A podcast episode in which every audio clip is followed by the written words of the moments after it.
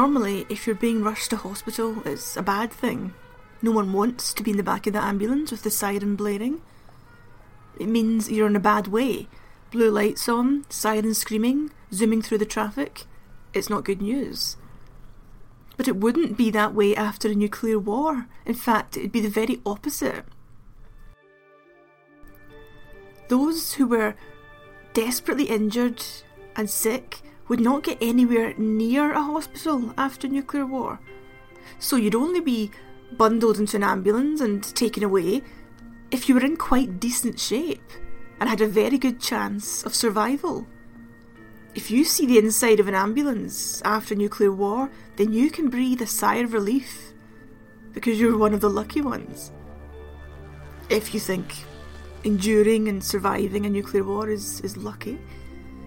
So, if the relatively lightly injured are being given the proper attention and medical care of a, an ambulance and a hospital and a surgeon, what do they do with the ones who are seriously injured? What do they get? Well, I think you know. I think you can guess. That terrible, awful thought that you're batting around in your mind. Yes, that's it. That's what they do with them. They would be left to die in agony, in their own waste, until they finally stopped crying and stopped being a drain on people's time and resources. Nuclear war is horrific, isn't it? But you knew that already. In this episode, we'll look at the system which was set up in Britain to keep you out of hospital after nuclear war. If you've seen the film Threads, and yes, I know I'm obsessed with Threads, I always reference it, but there's a reason for that, it's because it's brilliant. There's a famous scene in Threads where the survivor, Ruth, attends her local hospital and it's jam packed with people screaming and moaning and there's blood running down the stairs and the hospitals and the corridors are just filled with filthy, exhausted survivors. It wouldn't be that way in reality, or at least not if the plans worked out. In reality, all those done for souls would not be in hospital because there were a whole series of hoops to jump through or limp and stagger through before you would be granted admission to hospital. And we will look at all those different stages in this episode. Starting with DIY first aid, which you were expected to do in your home. Look after yourself first of all. If you couldn't do that, or if your injuries were too severe, you would make your way to the first aid post if they thought you were worthy of being passed up the chain, they would put you onwards to the casualty collecting centre. And they, if they thought you needed it, and if they thought you were worth it, would pass you on to hospital. So there was a whole chain before you arrived at the hospital. You couldn't just turn up at A&E, speak to a nurse, she would assess you and then you'd be seen. You could only be referred up gradually throughout the chain if the plan worked.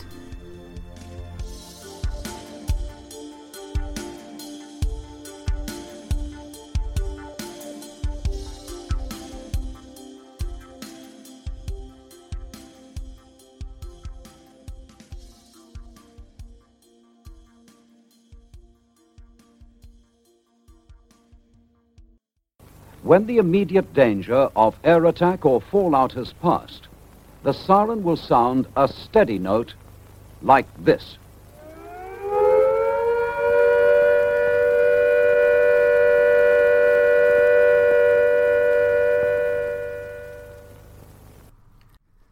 So that's the sound of the all clear. No more nuclear attacks incoming. Different, of course, from the ordinary air attack warning, which is a rising and falling note. The all clear is a steady note at the same pitch. So, in an ordinary war, after you'd heard the all clear, that would mean the worst of it was over. No more bombs would be falling down. You could all start to tidy up, try and get back to normal. But in a nuclear war, when the all clear sounds, your problems are just beginning. Now, in terms of medical care, which is what we're looking at in this episode, the first thing you would have to do is to look after yourself. If you'd been a good little citizen and had followed all the public information advice, you would have first aid supplies stocked in your cupboard along with your tins of food and your clean, properly stored water. So you would now get your first aid kit out and start cleaning any wounds, bandaging up any cuts. If you were deft enough, you could even try a bit of stitching up of any wounds. But the important thing is you've got to look after yourself for several reasons. One is that obviously everyone in the country will be demanding a bit of help from the NHS, so you can expect long waiting times. But secondly, even if the NHS was tickety boo, was fully functioning and had no other patients but were just waiting there for you, you still couldn't make use of them. Not yet, because of fallout. For the first two weeks after a nuclear attack, it's estimated that fallout will be too heavy to permit any movement outside. Yes, you might be able to towards the end of the fortnight dash outside to dispose of corpses or toilet waste, for example. But you certainly can't bandage up your loved ones and sling them across your back and go hiking through the rubble to the nearest hospital. You can't make any hefty expeditions. For at least two weeks, for that hot fortnight, you've got to stay undercover. Not just you, but of course the doctors and the nurses and the ambulance drivers who would otherwise be helping you and government um, guidance is quite clear on this, very blunt, in fact. It says that when radiation levels are still high, they will not waste their NHS workers by sending them into areas of um, high fallout. So even if you were crying out for help, they wouldn't waste their NHS staff on you. That might sound harsh, but in this climate, NHS workers are an invaluable resource, not only because we need them desperately, but because it takes a bloody long time to train them. So if we did waste the ones we had by sending them into levels of fallout which were deadly, where do we get new ones from? There won't be any new ones, not for a long, long time. So for that initial hot fortnight, it's every man for himself. You are on your own even if you've got desperately awful wounds and burns, or just a little niggle in the shoulder, whatever it is, you're on your own for at least those initial two weeks.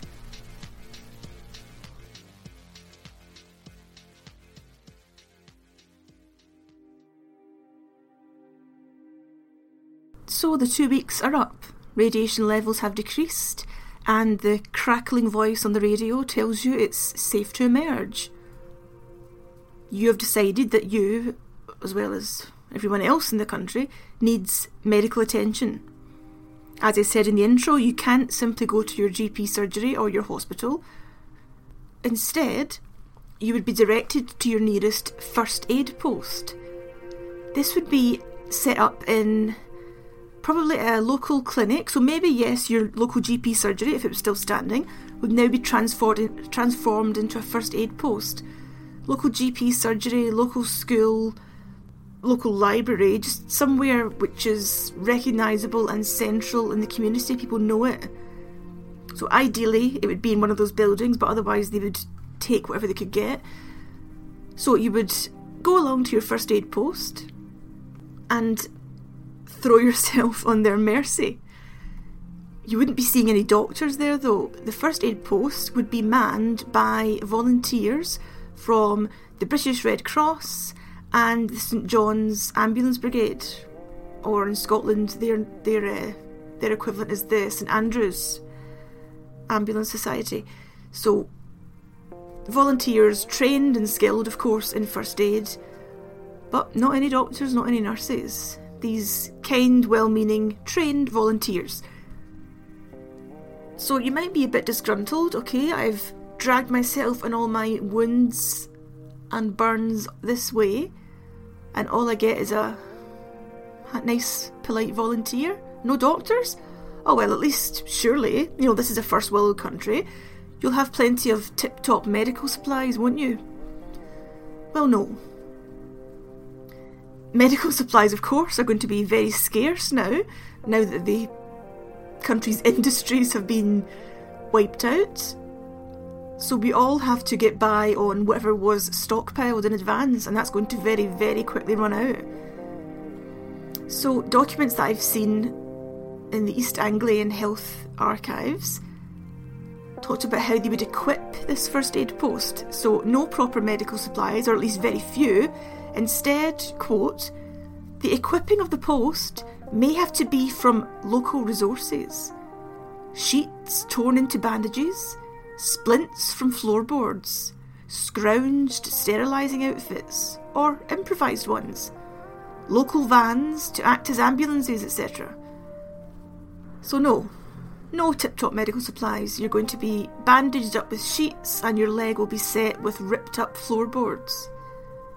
So, the volunteers at the first aid post they would do their best for you. They would administer, as the name suggests, first aid.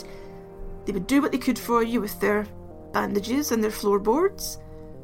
And from the first aid post, you would either be treated and sent home, or if you were treated but were still in a bit of a bad way, you would be directed to the local rest centre, which ideally would be next door to this first aid post or very close to it. The rest centre would basically be considered like a community centre or, or a library which has been emptied out and just filled with stretchers. And if you were ill, but not ill enough to be sent further up the chain, you would be di- diverted to this rest centre where you would recover or receive further treatment. But the treatment, as I said, wouldn't be dished out by doctors and nurses. The rest centre would be, you'd be treated there by whoever wanted to look after you. Ideally, you'd have friends and family who were willing and alive and they would treat you in the rest centre. So you would hobble along to a stretcher or a blanket, lie down in the rest centre, and you'd have a husband, wife, sister, brother, etc., to mop your brow, feed you, change your dressings, etc. And they would be assisted by volunteers who hopefully would have some medical training, and they would be overseen by domiciliary care staff. So that would be medical staff who would be otherwise visiting patients in their homes, etc. There would be perhaps one or two of them overseeing what was going on in the rest centre, but they wouldn't really be giving hands on treatment. They would more be standing back and directing the volunteers and the family and friends. So that's the rest centre. Quite aptly named. It's not a medical centre, it's not a health centre, it's a rest centre. You're in there to recover. Not much going on in the rest centre that you couldn't get at home, I suppose. If you had a blanket on the floor at home and a first aid kit and family and friends, you could get by just as well. But in the rest centre, there will at least be someone in authority overseeing the, the mass of injured people. And there might be some medically trained volunteers who have a bit of knowledge who could help you out. But really, the rest centre is just a step upwards, really, from your own bedroom.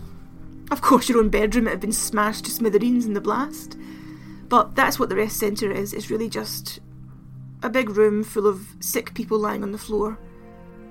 And most of the care you receive there will be from your family and friends.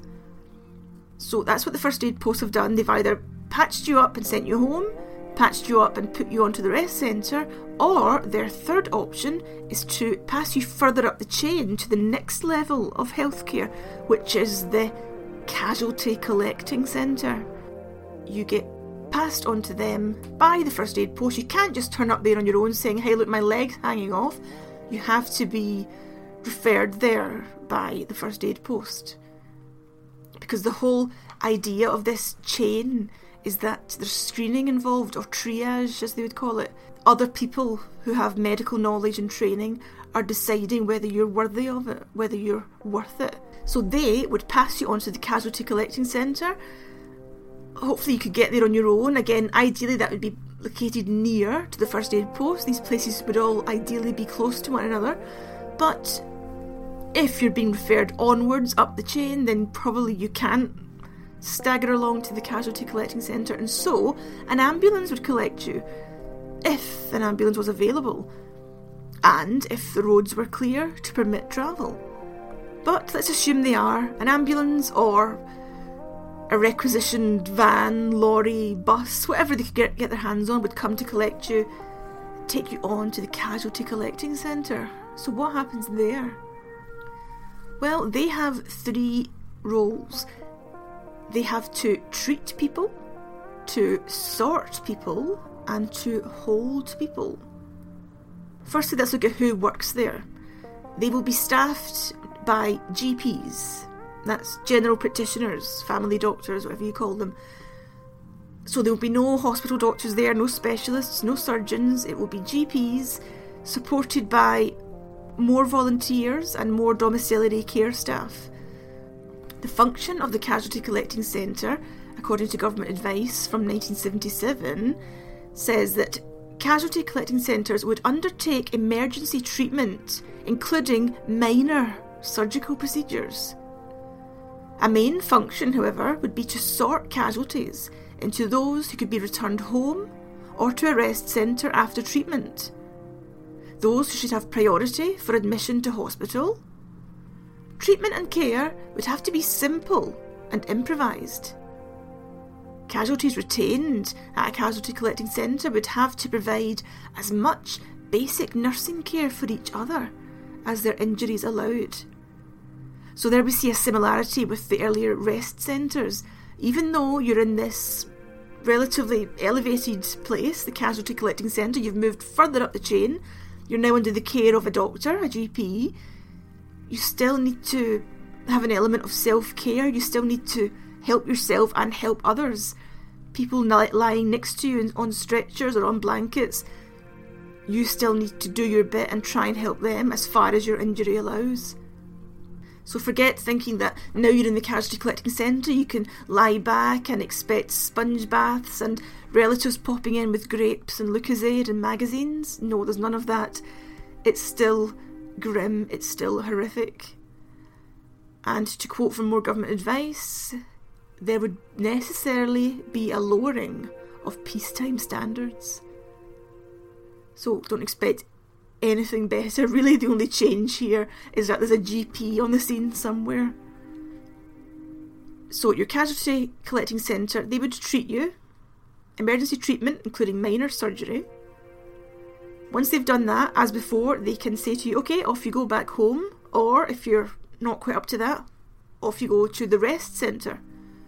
They would also sort people. That means, of course, triage. So saying, um, okay, you guys need this, you guys need that. This little collection of people here need to be escalated further up the chain. So they will be sent off to hospital. And they, as I said at the beginning, are, even though that implies that they're very seriously ill, in nuclear war, the world of nuclear war, it means the opposite. It means they're not too bad actually they can be sent to hospital because doing so isn't going to be a waste of scarce resources. They've got a very, very good chance of survival. There's no point sending someone who's done for, who's going to die. So they treat you, they sort you into who's going into hospital, and their third task is to hold people. Now, what does that mean? Well, it doesn't mean anything good those who are being held at the casualty collecting centre are basically being put aside into a separate room. Please, please let there be a separate room for this. If not, they're being put in a corner and they're being. There's no other way to say it, they're being left to die. And they're being left to die without treatment and without pain killing drugs. They're being left to die in agony. Now, if we stepped into that holding unit, that separate area where the moribund have been left, what would it be like? Well, doesn't bear thinking about, does it? Duncan Campbell has a go in his book. He says, after the third week, radiation casualties might accumulate in the holding unit. Others would be nursed in suitable houses and he quotes from the guidance management of the uncontrollable and often explosive vomiting and diarrhea would be difficult and would call for much improvisation, particularly in matters of hygiene and sanitation. Quoting again from Warplan UK, The nature of a casualty collecting centre a few days after attack does not bear thinking about. As the only centres at which casualties could have any hope of medical attention from a doctor, they would quickly become swamped. Each may have a team of four to six GPs, with a similar, with a similar number of nurses, plus voluntary assistants. With staff working under intolerable, continuous pressure, it is easy to envisage the states of the holding units in which the dead and dying would lie together after a few days. As radiation sickness set in for those with early injuries, and the later radiation only casualties came in, the holding unit rooms would be filled with untreated, dying people suffering from incessant vomiting, diarrhea, and nausea the local authority controller might have decided to provide no rations for them, beyond a derisory biscuit or two. Volunteers would have to wade in periodically to pull out those who had died. Everyone working or waiting for treatment would have to work against a perpetual background of the pain and cries of the sick and dying. To maintain the most basic health precautions without sanitation, water, electricity, without pain killing drugs or antibiotics to spare, amongst seas of people dying in their own wastes, would be next to impossible. Oh wow, that was a grim topic, wasn't it? Normally we get some some jokes in, or some black humour, some sarcasm, but there was no room for that there at all. Um, so if you want a bit of a laugh, you could go instead to my YouTube channel. Just a reminder I've set one up now. Uh, I uploaded a video last night, which is about a brilliant book called Fallout, and it's all about the horror and the panic and the fear concerning the nuclear industry, uh, nuclear weaponry, the legacy of it, the accidents that have occurred. It's almost like a horror novel, but of course it's real. Uh, so check out my video at my YouTube channel, which is called also The Atomic Hobo. And I give you a nice little summary, read you some extracts from that absolutely brilliant book, Fallout. And uh, before we go today, let me say thank you to my patrons at the Ivy Mike level. I have so many patrons now, 92 of them, that I need to break up thank yous each week. Uh, if you want to contribute to my Patreon, please take a look, patreon.com forward slash atomic hobo. But for today, let me thank the Ivy Mike level contributors. That's Sam Marco, Viv Huddy, the No Name Kid, on a court order barring me from using my imagination in public. That's quite a mouthful. Jeffrey Reed, Charlie Brown, Andrew Apostolos, Geert Kingma, Lynn Raper, Amanda Nellist, Ian Whittaker, Rob Johnson, Oliver Wiles, Andre Russell, Julie Rose, Jonathan Fozard, Emma Nystrom, Ben Grabham, Ed Freshwater, Rosie Jameson, Andrew Key, Eamon Coyle, Sarah Brassington, Nick Packham, Tara Moore, Simon Reed, Lynette Walsh, Christopher Creva, Richard Lewis, Adam Spink, Ian McCulloch, Linda Woolnough, Kevin Butter, Simon Allison, Sean Judge, Paul Maxwell Walters, Wyn Grant, Ben Capper, Mary Freer, Phil Catling, Steve Sace, and Gordy McNair.